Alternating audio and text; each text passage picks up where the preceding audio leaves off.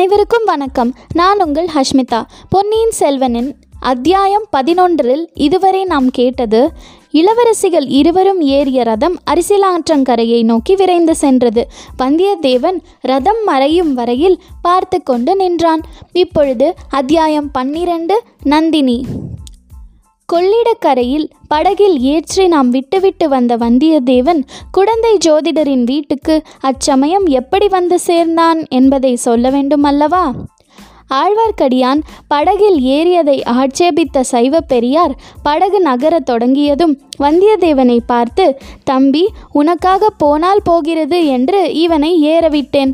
ஆனால் ஓடத்தில் இருக்கும் வரையில் இவன் அந்த எட்டெழுத்து பெயரை சொல்லவே கூடாது. சொன்னால் இவனை இந்த கொள்ளிடத்தில் பிடித்து தள்ளிவிடச் சொல்லுவேன். ஓடக்காரர்கள் என்னுடைய ஆட்கள் என்றார். நம்பியடிகளே தங்களுடைய திருச்செவியில் விழுந்ததா? என்று வந்தியத்தேவன் கேட்டான். அவர் ஐந்தெழுத்து பெயரை சொல்லாதிருந்தால் நானும் எட்டெழுத்து திருநாமத்தை சொல்லவில்லை என்றான் ஆழ்வார்க்கடியான். சாக்ஷாத் சிவபெருமானுடைய பஞ்சாட்சர திருமந்திரத்தை சொல்லக்கூடாது என்று இவன் யார் தடை செய்வதற்கு? முடியாது முடியாது. கற்றுனை பூட்டி கடலில் பாய்ச்சினும் நற்றுணையாவது நமச்சிவாயவே என்று சைவப்பெரியார் கம்பீர கர்ஜனை செய்தார். நாடினேன் நாடி நான் கண்டு கொண்டேன் நாராயணா என்னும் நாமம் என்று ஆழ்வார்க்கடியான் உரத்த குரலில் பாடத் தொடங்கினான். சிவ சிவ சிவா என்று சைவர் இரண்டு காதிலும் கைவிரலை வைத்து அடைத்து கொண்டார். ஆழ்வார்க்கடியான் பாட்டை நிறுத்தியதும் சைவர் காதில் வைத்திருந்த விரல்களை எடுத்தார். ஆழ்வார்க்கடியான் வந்தியத்தேவனை பார்த்து தம்பி நீயே அந்த வீர சைவரை கொஞ்சம் கேள். இவர் திருமாலின் பெயரை கேட்பதற்கே இவ்வளவு கஷ்டப்படுகிறாரே. ஸ்ரீரங்கத்தில் பள்ளி கொண்டிருக்கும் பெருமாளின் பாத கமலங்களை அலம்பிவிட்டுத்தான் இந்த கொள்ளிட நதி கீழே வருகிறது. பெருமாளின் பாதம் பட்ட தீர்த்தம் புண்ணிய தீர்த்தம் என்றுதானே? சிவபெருமான் திருவானைக்காவலில் அந்த தண்ணீரிலேயே மூழ்கி தவம் செய்கிறார் என்று சொல்லுவதற்குள்ளே சைவ பெரியார் மிக வெகுண்டு ஆழ்வார்க்கடியான் மீது பாய்ந்தார். படகில் ஓரத்தில் இரண்டு பேரும் கை கலக்கவே படகு கவிழ்ந்து விடும் போலிருந்தது. ஓடக்காரர்களும் வந்தியத்தேவனும் குறுக்கிட்டு அவர்களை விளக்கினார்கள். பக்த சிரோமணிகளே நீங்கள் இருவரும் இந்த கொள்ளிட வெள்ளத்திலே விழுந்து நேரே மோட்சத்துக்கு போக ஆசைப்படுவதாக தோன்றுகிறது. ஆனால் எனக்கு இன்னும் இந்த உலகத்தில் செய்ய வேண்டிய காரியங்கள் மிச்சமிருக்கின்றன என்றான் வந்தியத்தேவன். ஓடக்காரர்களில் ஒருவன் கொள்ளிடத்தில் விழுந்தால் மோட்சத்துக்கு போவது நிச்சயமோ என்னமோ தெரியாது. ஆனால் முதலையின் வயிற்றில் நிச்சயமாக போகலாம். அதோ பாருங்கள் என்றான். அவன் சுட்டிக்காட்டிய இடத்தில் முதலை ஒன்று பயங்கரமாக வாயை திறந்து கொண்டு காணப்பட்டது. எனக்கு முதலையை பற்றி சிறிதும் அச்சமில்லை. கஜேந்திரனை ரட்சித்த ஆதிமூலமான நாராயணமூர்த்தி எங்கே போய்விட்டார் என்றான் ஆழ்வார்க்கடியான். எங்கே போய்விட்டாரா? பிருந்தாவனத்து கோபிகா ஸ்திரீகளின் சேலை தலைப்பில் ஒருவேளை ஒளிந்து கொண்டிருப்பார் என்றார் சைவர். அல்லது பத்மாசுரனுக்கு வரம் கொடுத்துவிட்டு அலறிப்புடைத்து கொண்டு ஓடியது போல் சிவனுக்கு இன்னொரு சங்கடம் ஏற்பட்டிருக்கலாம். அந்த சங்கடத்திலிருந்து சிவனை காப்பாற்றுவதற்காக திருமால் போயிருக்கலாம் என்றான் நம்பி. திரிபுர சம்ஹாரத்தின் போது திருமால் அடைந்த கர்ப்பபங்கம் இந்த விஷ்ணு வைஷ்ணவனுக்கு ஞாபகம் இல்லை போலிருக்கிறது என்றார் சைவ பெரியார். சுவாமிகளே நீங்கள் எதற்காக எதற்காகத்தான் இப்படி சண்டை போடுகிறீர்களோ தெரியவில்லை. யாருக்கு எந்த தெய்வத்தின் பேரில் பக்தியோ அந்த தெய்வத்தை வழிபடுவதுதானே என்றான் வந்தியத்தேவன். சைவ பெரியாரும் ஆழ்வார்க்கடியானும் ஏன் அவ்விதம் சண்டையிட்டார்கள்? வீரநாராயணபுரத்தில் ஏன் இதே மாதிரியான வாதப்போர் நடந்தது என்பதை பற்றி வாசகர்களுக்கு இச்சமயத்தில் சொல்லிவிடுவது உசிதமாயிருக்கும். பழந்தமிழ் நாட்டில் ஏறக்குறைய அறுநூறு வருஷ காலம் பௌத்த மதமும் சமண மதமும் செல்வாக்கு பெற்றிருந்தன.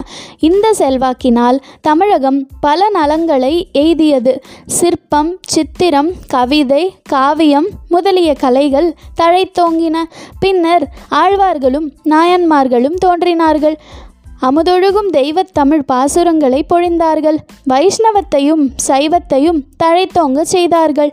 இவர்களுடைய பிரச்சார முறை மிக சக்தி வாய்ந்ததாய் இருந்தது. சமய பிரச்சாரத்துக்கு சிற்பக்கலையுடன் கூட இசைக்கலையையும் பயன்படுத்தி கொண்டார்கள். ஆழ்வார்களின் பாசுரங்களையும் மூவர் தேவார பண்களையும் தேவகானத்தையொத்த இசையில் அமைத்து பலர் பாடத் தொடங்கினார்கள். இந்த இசை பாடல்கள் கேட்போர் உள்ளங்களை பரவசப்படுத்தி பக்தி வெறியை ஊட்டின. ஆழ்வார்களின் பாடல் பெற்ற விஷ்ணு ஸ்தலங்களும் மூவரின் பாடல் பெற்ற சிவஸ்தலங்களும் புதிய சிறப்பையும் புனித தன்மையையும் அடைந்தன.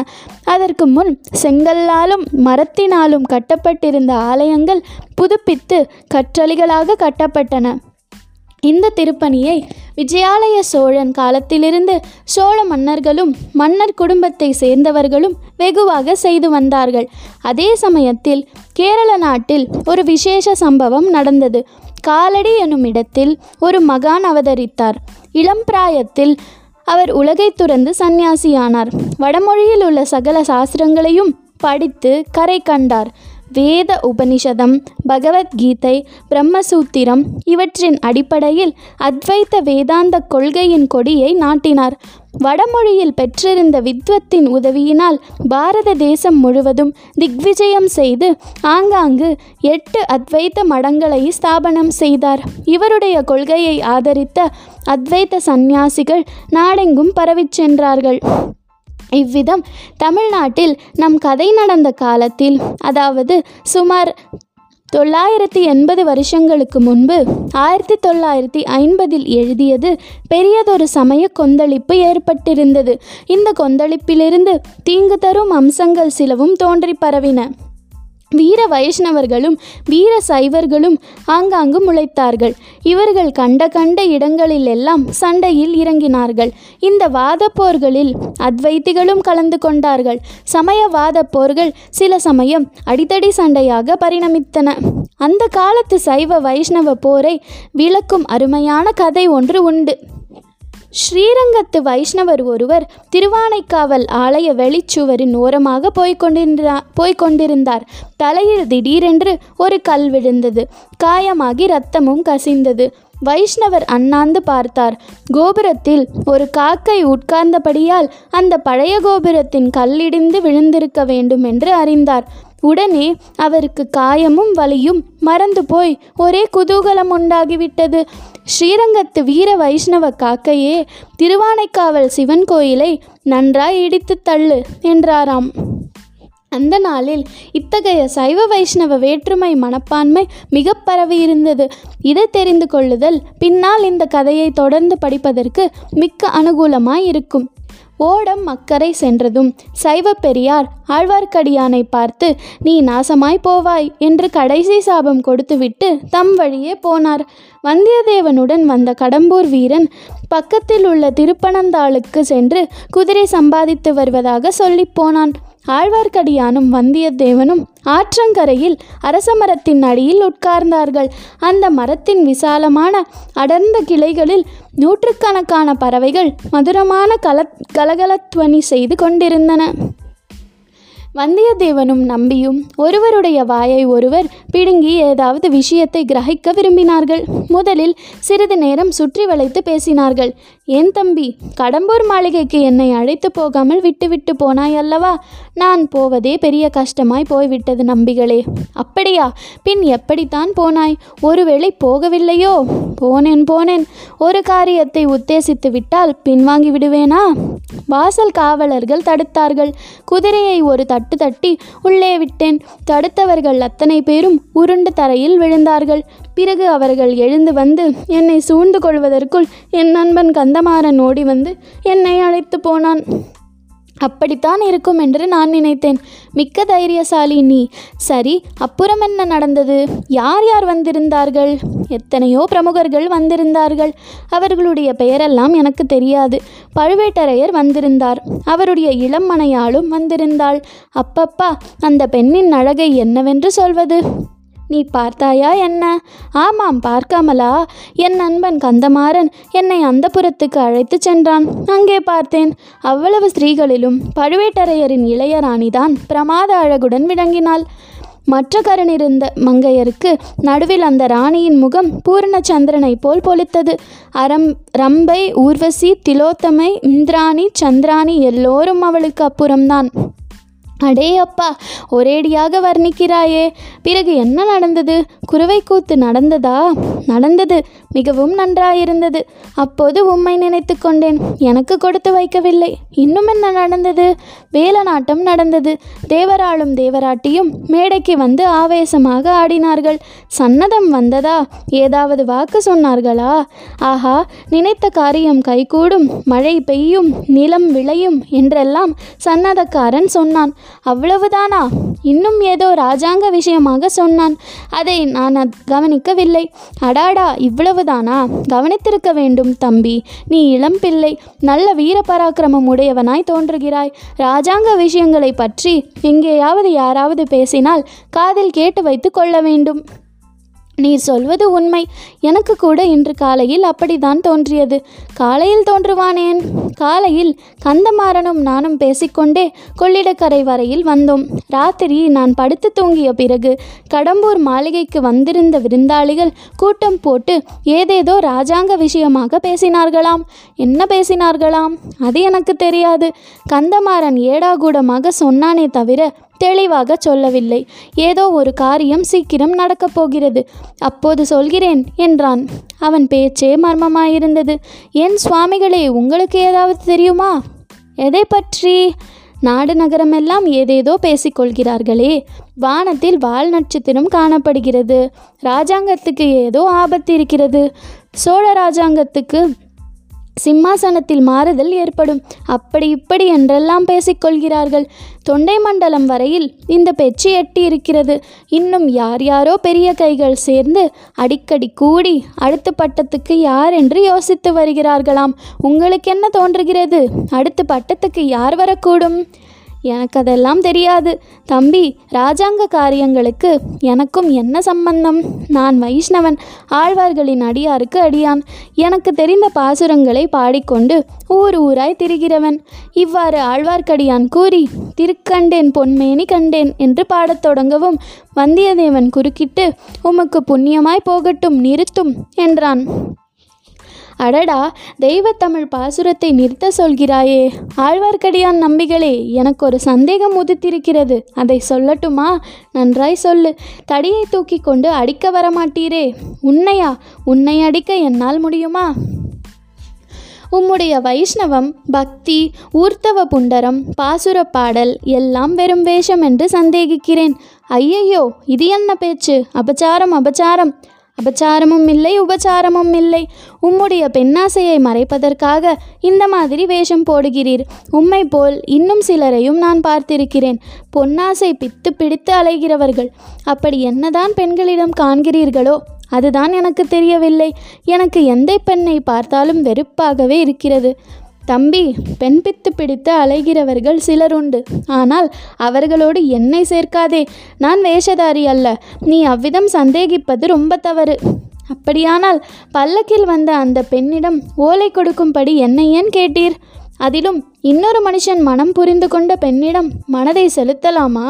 நீர் கடம்பூர் மாளிகைக்கு வர வேண்டும் என்று சொன்னதும் அவளை பார்ப்பதற்கு தானே இல்லை என்று சொல்ல வேண்டாம். இல்லை என்று சொல்லவில்லை. ஆனால் அதற்கு நீ கூறிய காரணம் தவறு. வேறு தகுந்த காரணம் இருக்கிறது. அது பெரிய கதை. குதிரை இன்னும் வரக்காணும். அந்த கதையைத்தான் சொல்லுங்களேன் கேட்கலாம். கதை என்றால் கற்பனை கதை அல்ல. உண்மையாக நடந்த கதை. அதிசய வரலாறு. கேட்டால் திகைத்து போவாய். அவசியம் சொல்லத்தான் வேண்டுமா? இஷ்டம் இருந்தால் சொல்லுங்கள். ஆம் சொல்லுகிறேன். கொஞ்சம் எனக்கு அவசரமாய் போக வேண்டும். இருந்தாலும் சொல்லிவிட்டு போகிறேன். மறுபடியும் உன்னிடம் ஏதாவது உதவி கோரும்படியாயிருந்தாலும் கெருக்கும். இப்போது தட்டாமல் செய்வாய் அல்லவா? நியாயமாக இருந்தால் செய்வேன். உங்களுக்கு இஷ்டமில்லாவிட்டால் ஒன்றும் சொல்ல வேண்டாம். இல்லை இல்லை உன்னிடம் கட்டாயம் சொல்லியே தீர வேண்டும். அந்த ரணியார் ரணியாசுரன் பழுவேட்டரையரின் இளம் மனைவி இருக்கிறாளே நான் ஓலை கொண்டு போகச் சொன்னேனே அவள் பெயர் நந்தினி. அவளுடைய கதையை நீ கேட்டால் ஆச்சரியப்பட்டு போவாய். உலகில் இப்படியும் அக்கிரமம் உண்டா என்று பொங்குவாய். இந்த முன்னுரையுடன் ஆழ்வார்க்கடியான் நந்தினியை பற்றிய கதை ஆரம்பித்தான். ஆழ்வார்க்கடியான் பாண்டிய நாட்டில் வைகை நதிக்கரையில் ஒரு கிராமத்தில் பிறந்தவன். அவனுடைய குடும்பத்தார் பரம பக்தர்களான வைஷ்ணவர்கள். அவனுடைய தந்தை ஒரு நாள் நதிக்கரையில் உள்ள நந்தவனத்துக்கு போனார். அங்கே ஒரு பெண் குழந்தை அனாதையாக கிடப்பதை கண்டார். குழந்தையை எடுத்துக்கொண்டு வீட்டுக்கு வந்தார். குழந்தைகளையாகவும் அழகாகவும் இருந்தபடியால் குடும்பத்தார் அன்புடன் போற்றி காப்பாற்றினார்கள். நந்தவனத்தில் அகப்பட் படியால் நந்தினி என்று குழந்தைக்கு பெயரிட்டார்கள். ஆழ்வார்க்கடியான் அப்பெண்ணை தன் தங்கை என்று கருதி பாராட்டி வந்தான். நந்தினிக்கு பிராயம் வளர்ந்து வந்தது போல் பெருமாளிடமும் பக்தியும் வளர்ந்து வந்தது. அவள் மற்றொரு ஆண்டாளாகி பக்தர்களையெல்லாம் ஆட்கொள்ளப் போகிறாள் என்று அக்கம் பக்கத்தில் உள்ளவர்கள் நம்பினார்கள். இந்த நம்பிக்கை ஆழ்வார்க்கடியானுக்கு அதிகமாயிருந்தது. தந்தை இறந்த பிறகு அப்பெண்ணை வளர்க்கும் பொறுப்பை அவனே ஏற்றுக்கொண்டான். இருவரும் ஊரூராக சென்று ஆழ்வார்களின் பாசுரங்களை பாடி வைஷ்ணவத்தை பரப்பி வந்தார்கள். நந்தினி துளசி மாலை அணிந்து பக்தி பரவசத்துடன் பாசுரம் பாடியதை கேட்டவர்கள் மதிமயங்கி போனார்கள். ஒரு சமயம் ஆழ்வார்க்கடியான் திருவேங்கடத்துக்கு யாத்திரை சென்றான். திரும்பி வர காலதாமதமாகி விட்டது அப்போது நந்தினிக்கு ஒரு விபரீதம் நேர்ந்துவிட்டது. பாண்டியர்களும் க்கும் சோழர்களுக்கும் இறுதி பெரும் போர் மதுரைக்கு அருகில் நடந்தது. பாண்டியர் சேனை சர்வநாசம் அடைந்தது. வீரபாண்டியன் உடம்பெல்லாம் காயங்களுடன் போர்க்களத்தில் விழுந்திருந்தான். அவனுடைய அந்தரங்க ஊழியர்கள் சிலர் அவனை கண்டுபிடித்து எடுத்து உயிர் தப்புவிக்க முயன்றார்கள். இரவுக்கிரவே நந்தினியின் வீட்டில் கொண்டு வந்து சேர்த்தார்கள். பாண்டியனுடைய நிலைமையை கண்டு மனமிறங்கி நந்தினி அவனுக்கு பணிவிடை செய்தாள். ஆனால் சீக்கிரத்தில் சோழ வீரர்கள் அதை கண்டுபிடித்து விட்டார்கள் நந்தினியின் வீட்டை சூழ்ந்து கொண்டு உட்புகுந்து வீரபாண்டியனை கொன்றார்கள். நந்தினியின் அழகை கண்டு மோகித்த பழுவேட்டரையர் அவளை சிறை பிடித்து கொண்டு போய் விட்டார் இது மூன்று வருஷத்துக்கு முன்னால் நடந்தது. பிறகு ஆழ்வார்க்கடியான் நந்தினியை பார்க்கவே முடியவில்லை. அன்று முதல் ஒரு தடவை ஏனும் நந்தினியை தனியே சந்தித்து பேசவும் அவள் விரும்பினாள். அவளை விடுதலை செய்து கொண்டு போகவும் ஆழ்வார்க்கடியான் முயன்று கொண்டிருக்கிறான். இதுவரையில் அம்முயற்சியில் வெற்றி பெறவில்லை. இந்த வரலாற்றை கேட்ட வந்தியத்தேவனுடைய உள்ளம் உருகிவிட்டது. கடம்பூர் மாளிகையில் பல்லக்கில் இருந்தது நந்தினி இல்லை என்றும் இளவரசன் மதுராந்தகன் என்றும் ஆழ்வார்க்கடியானிடம் சொல்லிவிடலாமா என்று ஒரு கணம் யோசித்தான். பிறகு ஏதோ ஒரு மனத்தில் தடை செய்தது. ஒருவேளை இந்த கதை முழுதும் ஆழ்வார்க்கடியானின் கற்பனையோ என்று தோன்றியது. ஆகையால் கடம்பூர் மாளிகையில் தான் அறிந்து கொண்ட ரகசியத்தை சொல்லவில்லை. அப்போது சற்று தூரத்தில் கடம்பூர் வீரன் குதிரையுடன் வந்து கொண்டிருந்தான். தம்பி எனக்கு நீ உதவி செய்வாயா? என்று ஆழ்வார்க்கடியான் கேட்டான். நான் என்ன உதவி செய்ய முடியும்? பழுவேட்டரையர் இந்த சோழ பேரரசையே ஆட்டுவிக்கும் ஆற்றல் உடையவர். நானோ ஒரு செல்வாக்கும் இல்லாத தன்னந்தியா தனி தன்னந்தனி ஆள் என்னால் என்ன செய்ய முடியும்? என்று வந்தியத்தேவன் ஜாக்கிரதையாகவே பேசினான். பிறகு நம்பிகளே ராஜாங்க காரியங்களை பற்றி உமக்கு ஒன்றுமே தெரியாது என்றா சொல்கிறீர்கள்? சுந்தர சோழ மகாராஜாவுக்கு ஏதோ நேர்ந்துவிட்டால் அடுத்த பட்டத்துக்கு உரியவர் யார் என்று உம்மால் சொல்ல முடியாதா? என்றான். இப்படி கேட்டுவிட்டு அடியானுடைய முகபாவத்தில் ஏதாவது மாறுதல் ஏற்படுகிறதா? என்று வந்தியத்தேவன் ஆவலுடன் பார்த்தான். லவலேசமும் மாறுதல் ஏற்படவில்லை. அதெல்லாம் எனக்கு என்ன தெரியும் தம்பி? குடந்தை ஜோசியரை கேட்டால் ஒருவேளை சொல்வார் என்றான் நம்பி. ஓஹோ குடந்தை ஜோதிடர் உண்மையிலேயே அவ்வளவு கெட்டிக்காரர் தானா? அசாத்திய கெட்டிக்காரர். ஜோதிடமும் பார்த்து சொல்வார் மனதையும் அறிந்து சொல்வார் உலக விவகாரங்களை அறிந்து அதற்கேற்பவும் மாறுடம் சொல்வார். அப்படியானால் அவரை பார்த்துவிட்டு போக வேண்டியதுதான் என்று வந்தியத்தேவன் மனதில் தீர்மானித்து கொண்டான். ஆதிகாலத்திலிருந்து மனித குலத்துக்கு வருங்கால நிகழ்ச்சிகளை அறிந்து கொள்வதில் பிரேமை இருந்து வருகிறது. அரசர்களுக்கும் அந்த பிரேமை உண்டு. ஆண்டிகளுக்கும் உண்டு. முற்றும் துறந்த முனிவர்களுக்கும் உண்டு. இல்லறத்தில் உள்ள ஜனங்களுக்கும் உண்டு. அறிவிற் சிறந்த மேதாவிகளுக்கும் உண்டு. மூடமதினி மதியினர்களுக்கும் உண்டு. இத்தகைய பிரேமை நாடு நகரங்களை கடந்து பல அபாயங்களுக்கும் துணிந்து அரசாங்க அந்தரங்க பணியை நிறைவேற்றுவதற்காக பிரயாணம் செய்து கொண்டிருந்த நம்முடைய வாலிப வீரனுக்கு இருந்ததில் ஆச்சரியமில்லை அல்லவா தொடர்ந்து கேளுங்கள். நன்றி வணக்கம்.